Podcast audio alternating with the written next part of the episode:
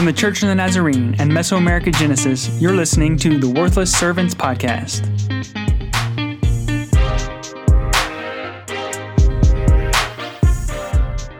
Hello, and welcome back to the Worthless Servants podcast. Wow, it is great to be back in this room with all of you worthless servants. I am Scott Armstrong, and to my left, I need to introduce you to AJ Fry. Hi, guys. Then to his left, Emily Armstrong. Hey everyone. Across from all of us is Natalie Franco. Hello. And then Chelsea Fry, as always, to my right. Fun facts with Chelsea. Fun fact In 2017, more people were killed from injuries caused by taking a selfie than a shark attack. Might believe it. I, I do actually believe that one. so you could take a selfie and fall into the water. And Ooh, And and, be get attacked eaten by- by, taking a a shark. selfie, a selfie as they were being attacked. by A selfie shark attack. I could see that. A great Which selfie. statistic would that pad? yeah. one for each. Whichever Right. one ca- was the cause of death. yeah. so Wait, Is there a Venn diagram of them both? No, it said killed. Oh, death. Actual Oh, death from yeah. selfie. Death by selfie. Natalie. No, because they were taking. Because you know somebody really? was taking a selfie as they were crossing the highway and they got hit by a car. totally. Oh, On a train track. Well, let's Yeah. not go into Yeah. detail. I'm just saying that happened. Does anybody have like a really quick, terrible selfie fail? No, I don't do it Mm. I because hit I've seen myself too many of those stories. Well, I drop my phone all the time and hit myself in the face. When you're taking selfies? wait, wait, wait, wait, wait, wait, wait. Let's go back. Drop your phone and the phone hits yourself in the face? Because you know when you're taking a selfie, you hold it up above Exactly. you, and then it like Oh. falls out of your hand and it smacks you in the face. That's face. why I got this pop socket. And that leads us to our first sponsor, Pop Socket. Please sponsor us. Please, somebody. Somebody. so uh, we are really excited to be with you today and it is uh, it's part of our series um, that's dealing with church planting not that he's still still thinking of this selfie that crushes chelsea's face um, You're welcome. and, and uh, we are talking about church planting. It is the most effective way, studies have shown, to reach a community. And so we're talking about that, but using a document called The 10 Practical Steps for Planting New Churches, written by missionary and church planter Manuel Molina. He's been doing this for quite a while. And he has a lot of wisdom for us. So we've already gone through several of the steps uh, in previous episodes. Encourage you to to really start with those if you could. And uh, those first steps are intentional prayer and then planning. Number three would be making contacts. Number four would be evangelism. And then here we are with number five, which is discipleship. Now, he really talks about discipleship kind of in a different way. He doesn't say that discipleship is just getting through the lessons. So, you know, what, what is discipleship according to Pastor Manuel? I like what he wrote when he said, center the discipleship process around the development of the disciplines, meaning spiritual disciplines. There is no other way to maintain long term growth. And even as I read that, I thought that is like the most basic of the basics, what we need to do in order for our discipleship. But how often do we truly base, if you're going to say like we have this system of discipleship where there's somebody that comes to know the Lord, the things that we typically teach them, at least in the Nazarene denomination, are based around the 13 lessons, you know, that come in a, in an envelope. And they usually have to do with like church membership and baptism and why we tithe and stuff like that. And, um, and so when he was writing that, it went to the point of teach a new believer how to self feed how to how to read the bible. And we talked a little bit about that in the last episode when we were talking about even the evangelism process of um, just that hunger for reading the bible of how to pray why we congregate all of these things that feed our spiritual life um, because we as the church planter aren't going to be able to give that to them their whole life. Like in order for them to mature they need to be doing those things themselves. And um, i really appreciated that he based it on spiritual disciplines because i don't feel like i've heard that taught a lot. Even though like when i read it it's like duh. Like that makes sense you know? Like why would we even have to say that? But i don't see a lot of systems based on so let's learn how to read the bible you know? Mm-hmm. I really liked this portion of this article, the discipleship. I, the line that like I need to share with the world is we are he's talking about the great commission go and make disciples And he says, We are not only to gain converts, it is crucial and important that we understand this truth. So, this discipleship piece is not asking people, Do you believe in the Lord? Do you want to accept Christ? It is the next step and that's what we're called to do the the the great commission is make disciples it's not make converts mm. and that was huge for me when i was reading this. like i knew that in my head but i had never connected the dots yeah. um so that was really just i needed to share that with you that's for you so how do we know that somebody truly is a disciple and it gets back to maybe emily what you were saying I mean, it's not just that they've gone through the 13 basic Bible study lessons. Mm-hmm. I mean, we're talking now that they need to have a relationship with Jesus Christ. They need to be practicing some of these spiritual disciplines. They need to be even discipling others and longing for the Bible. As we talked about in a previous episode, he really focuses on five disciplines for personal growth prayer, Bible study, worship, testimony, actually telling others. And then uh, I thought it was interesting. His fifth was a life of complete love for Christ. So I think that would fall into just even sanctification, even just mm. uh, us being fully uh, filled with the Holy Spirit so that we love Him more than anything.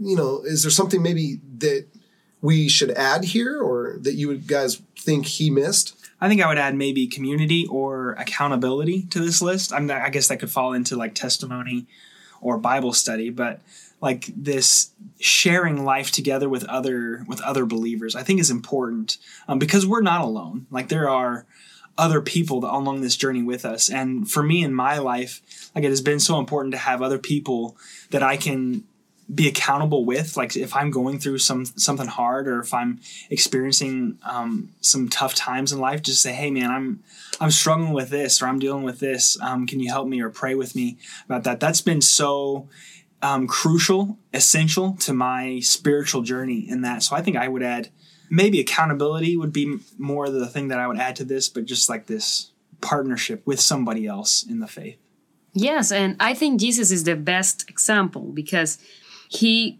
came and he developed relationships with people who needed to grow closer to God, for example. And he prayed for others, he lived life alongside average people like fishermen, tax collectors, like he with pretty much everybody. And also he ate with them, he was sharing with them, he was doing everything with them. And he was teaching them mm. how to be like like God. Yeah. And I think we have to ask ourselves every single day when we want to take a decisions, like what Jesus will do, what mm-hmm. he will do. And the question I think we also need to ask is, am I loving others or am I just passing by them? Mm. Mm-hmm. This is really good because Jesus's model of discipleship was walking alongside people. There were moments when he was teaching, there were moments when officially he was he was sharing the beatitudes the sermon on the mount and things like that but a lot of what we have is just him living life exactly. with other people and i like how you said average people mm-hmm. too i mean yeah i love at the very end how manuel kind of says hey a lot of times we as leaders fall into uh, some common errors. He says we need to avoid the following things, and well, I won't list them, but did any any of them jump out at you guys? The one that jumped out to me was um, measuring success in terms of attendance or like in numbers. That is so easy to do, um, especially like if we're if we're accountable to like a mother church or to the district, and we want to say, you know, how many how many people did we have in attendance for our service or to a Bible study this this month? I mean, it's so easy just to get discouraged if, you know, there's only 10 people in your Bible study or 3 people in your Bible study this week or I only I only made contacts with 2 people this week. Um, it's easy to measure our success in terms of numbers, but what we should really be looking at is how deep are those relationships, you know, how how meaningful are those conversations? Even if you had 3 people in your Bible study this week, what did you guys talk about? How are those 3 people growing in their relationship with Jesus? And it's it's even harder once the the church gets bigger and you get to like organizing the church and the district starts asking for those numbers um, to stay focused more on on the relationship and the depth of those relationships than it is numbers number and attendance. This one's really hitting me because i'm a pastor as uh, listeners will know. And oh we just had a family one of our key families move to another country. And i just was like oh man that first of all the attendance will be down.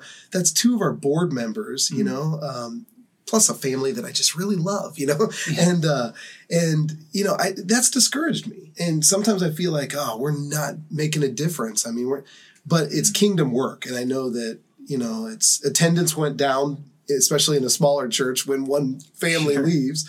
But at the same time it's not about that. So this is kind of hitting me hard Well, in church planting too, when we talk about the, you know, this is in the context of our discipleship process.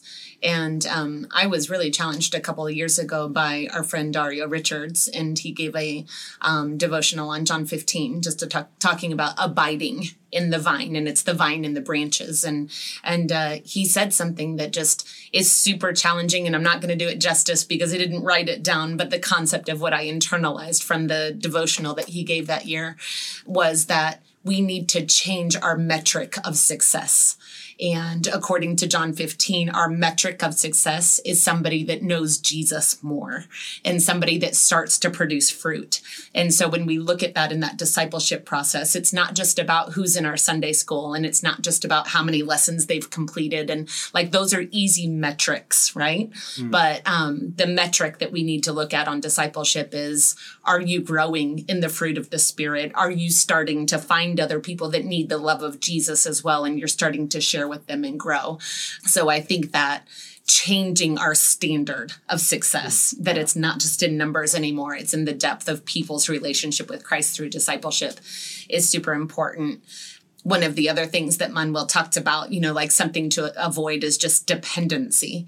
And I think in discipleship, it's super easy to create dependency and you don't even realize you're doing it at the time. And I've wondered before, I've wondered out loud. I've never wondered on this podcast, but um, I have had the conversation with a few people before of, I've, I have to ask the question of is church planting supposed to be like a short term assignment? When you look at what Paul was hmm. doing, who's one of the best examples of church planters that we have in the Bible, he was not somebody that started a church and stayed with one church. Like he was there. I think I've never done a study on it, but I would say the longest time he was with one church that started was two years, 2 to mm-hmm. three years mm-hmm. potentially.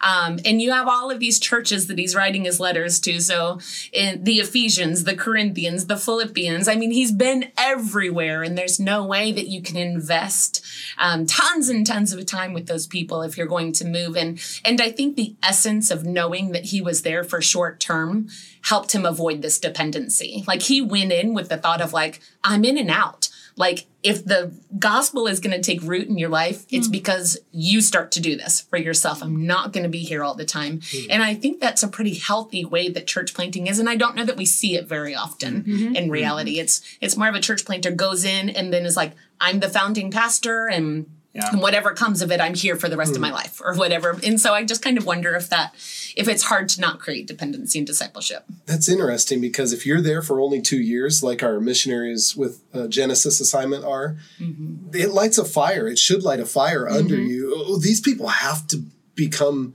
disciples, and disciples have to be leaders, and and uh, we don't have time to just kind of hopefully it happens. No, we're gonna really. strategically lead them through this. Well, I think this moves us from step five, discipleship, into step six, which he calls the spiritual community. Now, what he's referring to is meeting together and serving one another. He's still not, and we'll talk in the next episode about actually having services together, but he's talking about cell groups and uh, meeting in people's homes and starting to serve one another. So, uh, what are some of the points that he brings out or that you would like to bring out now from uh, you know this step six one of the things that he mentioned, I think it goes off what Emily just said, the good good segue in between the two points, two steps, is he said that church planters should invest their time in preparing the leaders. I think that's key because if we're only here if we're only planting this church for 2 years we have to start investing in the leaders. And like Emily said it's it it could be easy to fall into this rut of I'm the church planter and I'm the founding pastor and so I have to be here through this whole years of process and all this. But Manuel Molino is saying no like invest your time mostly in the leaders so that they can lead their own community. I think that's that's essential. In in our life as missionaries i always remember when i was taking classes at the university that our professor said a missionary's job is to work themselves out of a job. That means like you shouldn't be there forever. You should always try to find local leaders to replace you. And i think that's the same for church planters. Even if you're in your home country or your your own culture if you're planting a church you should find leaders within that community that that can continue the work after two years, let's say. Mm-hmm. So, in these cell groups, I think what I'm hearing you saying in this step, they're starting to meet needs within themselves. It's right. not all on the church planter or on the leader at that point. Yeah. Yeah, and on the flip side of that, also teaching this mentality of like if you're the church planter, teaching this mentality of church planting. So, like, we're assuming this church planter is coming in with a call to plant a church. And so, creating this excitement around it and the idea of continually church planting is important. And I say that because I have an, an example that contradicts it. Mm-hmm. We were talking with a small group leader of a, it's a large church and they have small group ministry also.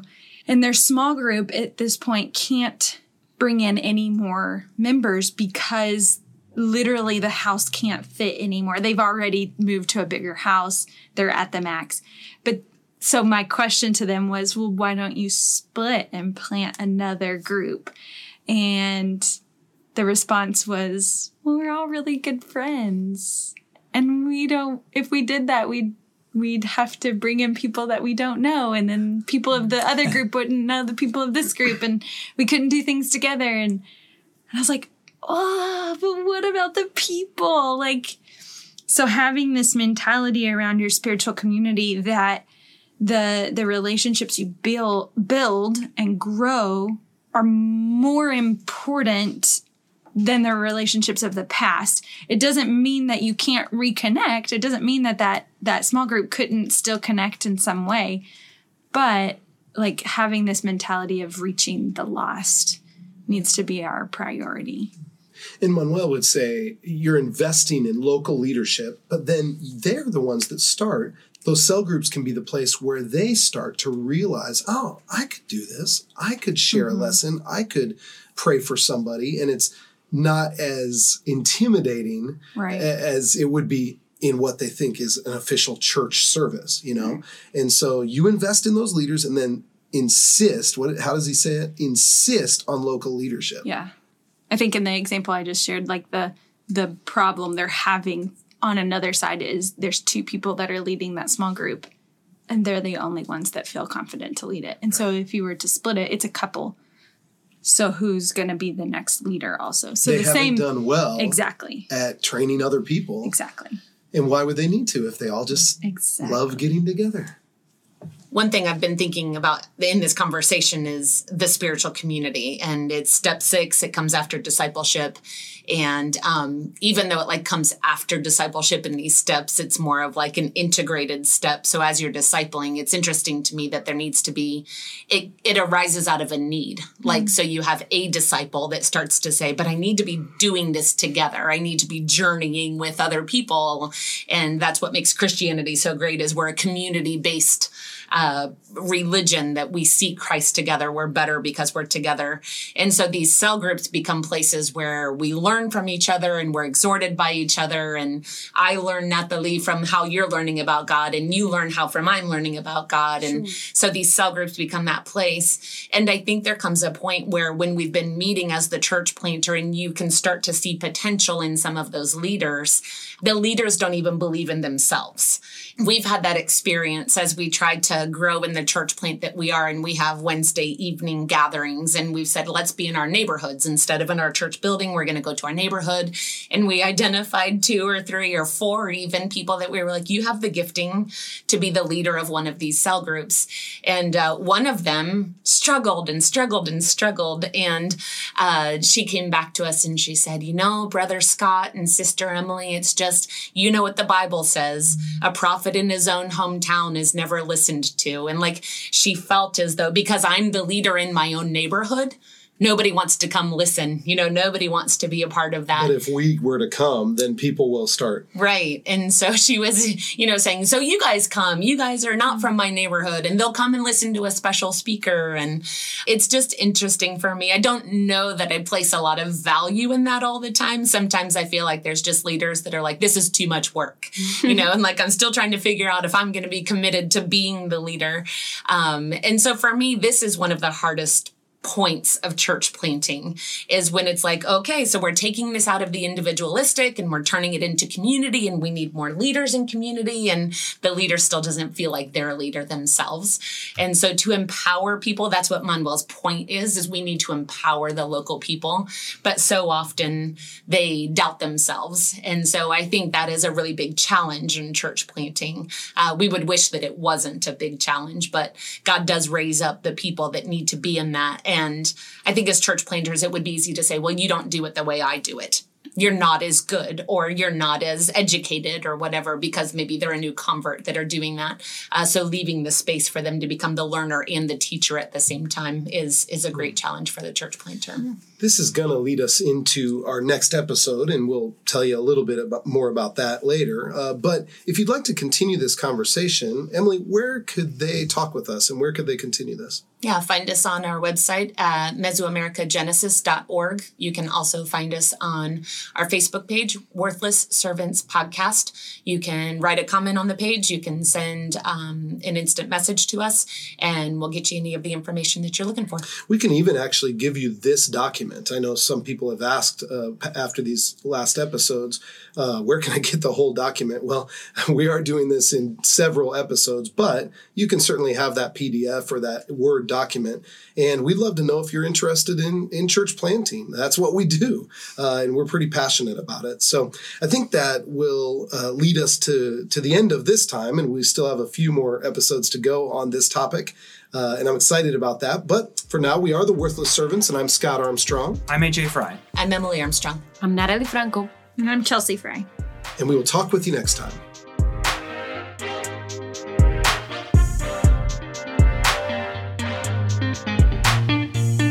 For more information, visit us on Facebook or at Mesoamericagenesis.org.